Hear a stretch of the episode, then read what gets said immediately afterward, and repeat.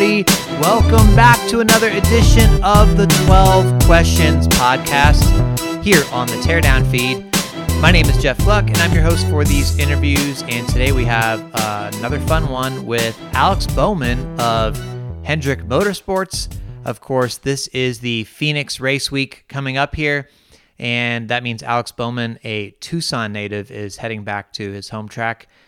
And uh, thought it'd be a good time to talk to him feel like for some reason I always do Bowman during Phoenix week, and not even consciously sometimes, uh, as was the case this time. I didn't actually set out to do that, but just thought, hey, it'd be a good time to talk to Alex Bowman. So here we are, and uh, this is actually going to be the last 12 questions uh, for about a month here. As um, if you listen to the teardown, I've, you're probably tired of me talking about this, but I'm about to go on parental leave um, as uh, we're expecting our second child here. So I'll be taking some time off till things settle down a little bit, and then uh, be jumping back into work um, after about a month, perhaps. So uh, anyway, these questions will continue uh, in your feed at that time, but uh, there won't be any for for a little bit. So uh, anyway. We'll uh, pick up with our 12 questions interview with Alex Bowman here. This is back to the Zoom style interviews, no more of the in person ones like we'd been doing at Daytona but uh, hope you enjoy it. All right. Well, first of all, thanks for doing this. I'm excited to see you virtually here. Uh, yeah, no problem. So the first question is: When you meet someone who doesn't know who you are, do you ever lie about what you do for a living? Absolutely. Um, yeah, I, I never say that I'm a race car driver. Um, sometimes I, I guess I just keep it kind of basic and say that I work for a race team um, especially like around Charlotte because everybody works for race teams or Lowe's. It's like one of the two, especially around Mooresville. Uh, like the coffee drive through, they they're always trying to talk to you and asking you what what you're doing. And uh, my go to is I work for a race team. And then usually that's enough. Like pe- there's so many people that work for race teams that they don't pry any further. They're just like, oh, okay. Yeah, yeah, for sure. I, sometimes you get the, do you travel or do you stay at home? Um, but that's typically as far as it goes. Okay, gotcha. Alex, which cup driver have you known the longest?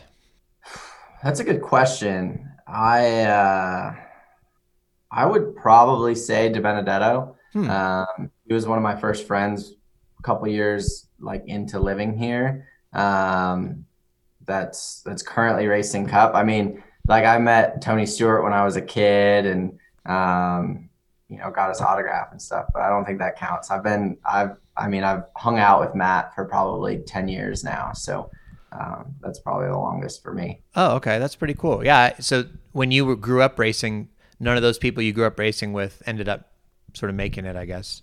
No, not really. Um, you know, like I saw the other day a picture of Reddick and Larson running outlaw karts together. And I'm like, dang, they've known each other forever. Like n- nobody that I, I mean, like people that I grew up racing with made it somewhat like um, a lot of good sprint car midget drivers um, or, or kind of different things throughout the world. A kid I race quarter midgets with um, kind of races sports cars and all kinds of stuff. But um, yeah, nobody uh, nobody else made it to Cup. Okay. Um, can you describe to us what it's like to crash in a race car? Yeah. Well, I just realized I lied to you too because oh. I've known Sheldon Creed since I was like 12 years old. So not cup, but almost all the way there. I just totally spaced that. But crashing a race car, um, it's like, I guess it depends how you're crashing, right? Like sometimes it's a big impact first and then kind of just like sliding around for a little bit. So it's like a bomb going off around you and then calms down from there. And other times it's like something happens and you have time to think about how bad it's about to hurt before it actually hurts. And then you end up running into something. Um, like when I crashed leading Talladega two years ago, that was, I got turned and the car, like I ended up kind of in the infield and then came back across traffic so when I was in the infield, pointed the wrong way, staring at the field coming at me, like it was a long, it felt like forever, right? Because you're wow. like, man, I'm about to get hit by all these people. Um, and then when I did get hit, I think Larson ended up hitting me. It was uh, a really big impact and um, and pretty crazy. But others kind of happen really quick and then chill out, and some kind of like build up, I guess. Whew, wow, that's that's wild. Um, do you have any new habits or lifestyle changes you've made lately that you're particularly proud of? Um, nothing super recent. I feel like I've, I mean, the biggest changes that have happened recently are obviously working with Ally, which I feel like has been a lot of fun. But um, you know, starting the sprint car team is is really the biggest. But that's not like a lifestyle change. I would kind of go back to, I guess, three years ago now when I started training with Josh Wise. Um, that was like a like I worked out before that, um, but that was like a really a big change to be like as disciplined and regimented as he is, and um, as that that's helped a lot. You know, whether it's on the racetrack, off the racetrack, I feel like that's kind of just helped me get through the day easier and and kind of handle a lot of situations better. Probably help me mentally and physically equally as much. So um, that's been a really good one. Has it been hard to stick with that because that's such a I mean that is a massive lifestyle change that you underwent, you know, and and that's a lot of dedication and sacrifice, I guess. Um, you know, I think I think it probably would be hard to stick with if I didn't enjoy being around Josh as much as I do. Um, you know, he like I looked up to him a lot when I was a kid, um, just from him racing USAC stuff and, and being so successful. So I feel like, you know, we're pretty good friends and um, and I've it's definitely like been a noticeable change for for my life. So I feel like that's been such a positive that it makes it easier to stick with. It's pretty hard when I get back from Chili Bowl to get back into that routine, right? Because you're kind of just screwing off for 10 days or whatever and then you you got to get right back to it. So that's tough but um, other than that it's all right. Like monday morning he showed up at my house at 8 a.m and that was you know not fun but uh, it's it's still good for sure. Okay. Um, what makes you laugh during a race? Um greg's riddles that he tells over the radio he just I mean, you've had conversations with Greg here and there, I'm sure. So you kind of know how he talks and how he's just a little different and explains things differently and and kind of tries to hide things in plain sight somewhat. So um, a lot of conversations with him make me laugh. Uh, but then if somebody does something really dumb, it's it's comical. And my spotter Kevin Hamlin's a giant smartass, so he's typically got a smartass comment about it. Um, so that's pretty enjoyable as well. Okay. Uh, what's a quality or a skill you envy in another driver?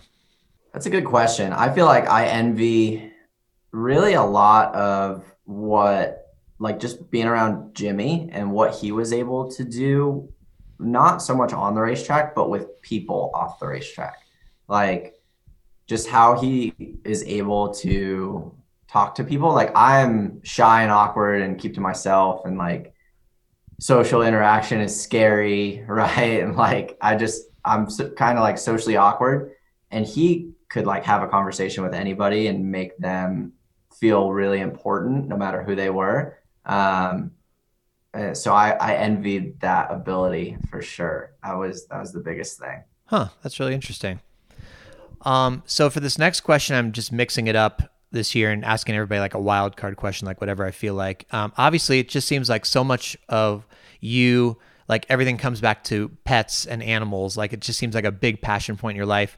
This Phoenix race coming up, you guys just announced this paint scheme that you're doing, um, where you're partnering with this animal shelter and stuff. Um, what what's behind that? Like, where does your love of animals and pets come from? Is that like a lifelong thing? Yeah, I mean, I had dogs growing up, but I think the biggest thing when I got Roscoe, it was pretty spur of the moment. Um, and he like just I don't know, having a dog that you're responsible for probably is way different than having a, a pet as a kid. So that's really where it came from. It started with him. Um, and then, you know, like, obviously done a little bit of stuff in the past, but with Ally being like letting me steer the ship so much. Um, it's been really cool that that they've had you know Roscoe and Finn be involved in things and uh, going to Phoenix with the the best friend's car and obviously they're they're donating a thousand dollars per race for for the rest of the year in every market to to animal shelters and um, that's really neat. You know, if we win, I think they're going to step that up to ten. So it's it's cool to be a part of and cool to work with a partner that does that. But I think really just you know having my two dogs made me really like animals. Um, the fact that they don't judge you based on your last week's results is is my favorite part of it and um, you know, there's a lot of rescue animals in need in, in shelters throughout the country. So I think it's it's a it's something that hits home for me. Um, it's easier for me to hang out with animals than it is with people sometimes too. So uh, that's probably where a lot of it comes from. Okay, that makes sense. Uh, what's an embarrassing mistake you've made on the track that you're willing to share with us? Oh, a lot of them. I mean, uh, you've you've probably covered many. Um, the last two that have haunted me the most would be second Charlotte last year. Um, dominated the race, best car, dominated most of the 600 too, but um, best car, running second Harvick, and just trying to not let him get away from me too much on the short run. We had a really good long run car, so I didn't even need to be pushing, but I just was, and I ended up plugging it in the fence all by myself and finishing like 35th when we had that race pretty well won.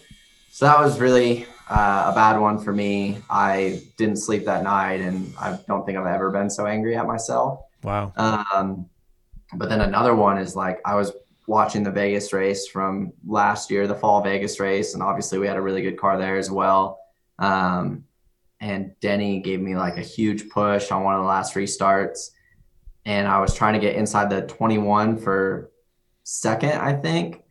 And I thought he was going to block the bottom really hard. So I was going to try to take my momentum and, and roll the top. And he kind of like half shaded down and blocked both lanes. And I didn't have any momentum to go either way. And I think I ended up finishing fifth instead of having a chance at winning. So, um, but honestly, I'm really hard on myself. Like any mistake I make in the race car, I, uh, I beat myself up for probably more so than is healthy.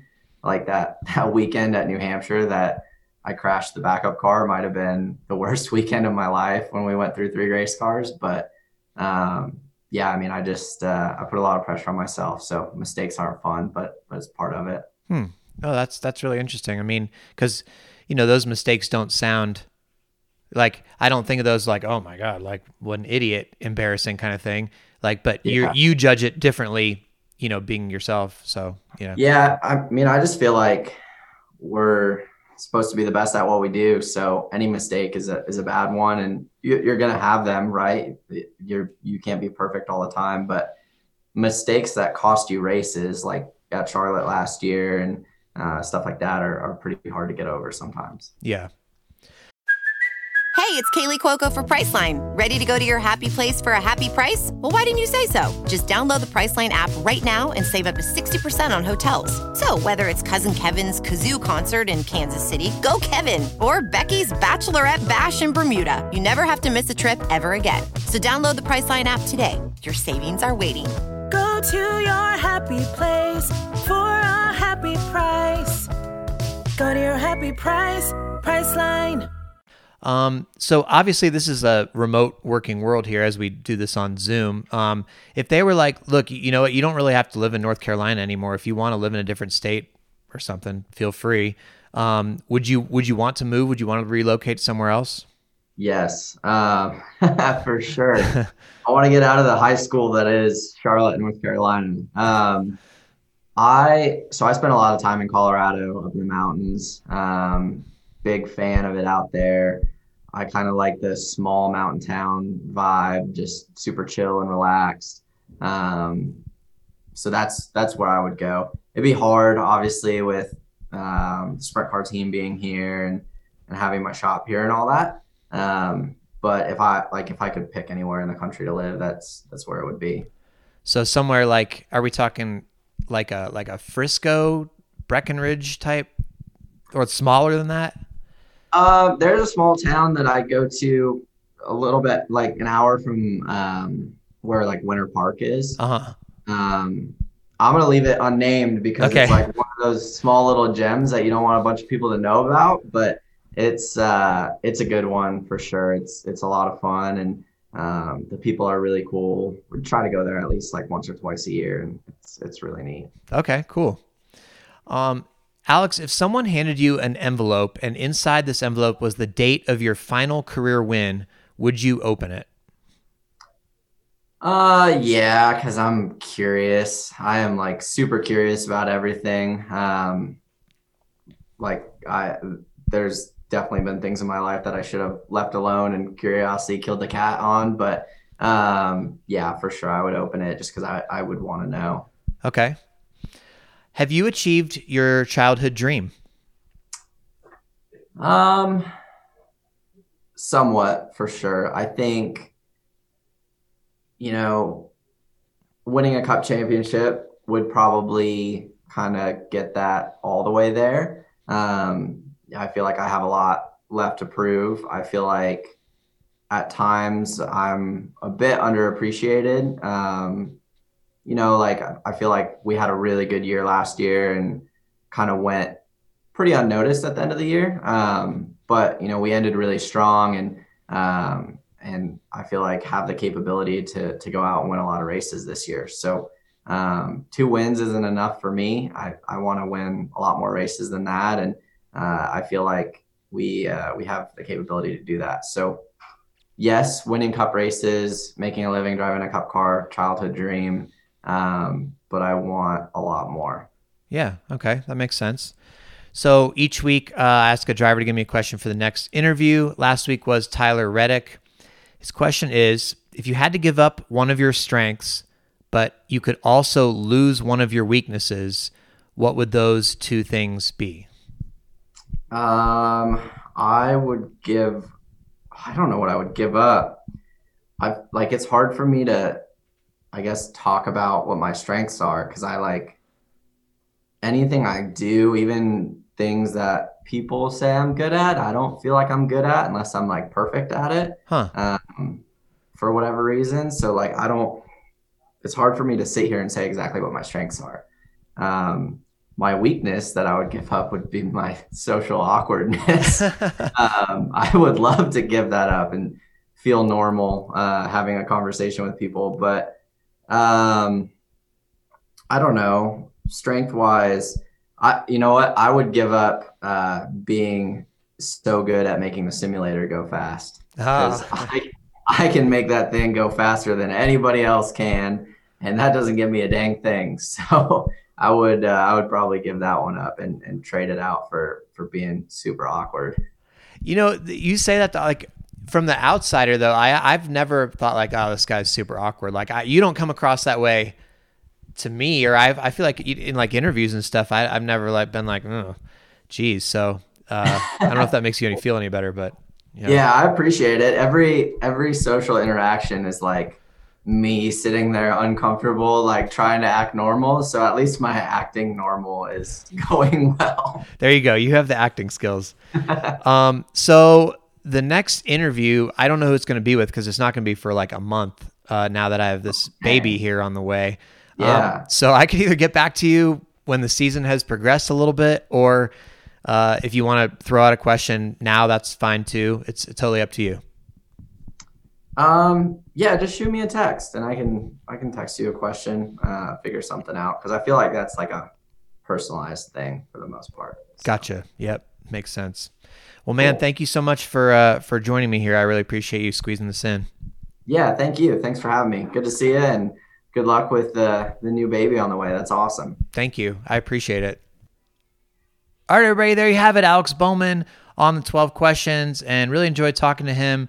Um, I don't think he gives himself enough credit, you know, for, I guess, the good actor that he is with his social interactions. Because I've never thought, like I said, like, oh, wow, this guy's super awkward or something. I just thought he's kind of uh, dry and, and funny, and I like his sense of humor. Um, obviously, he's really, really hard on himself, cares a lot, uh, somewhat of a perfectionist there, I guess you could say. So, um, really interesting, though, to, to hear the different sides of these guys, and hopefully you enjoyed hearing that one as well. So, anyway, this is all for the 12 questions for now, but hope to be back with you uh, sometime in mid April, I guess, with uh, another one, and we will continue them then. So, Thanks for listening, and I will talk to you next time on the 12 Questions Podcast.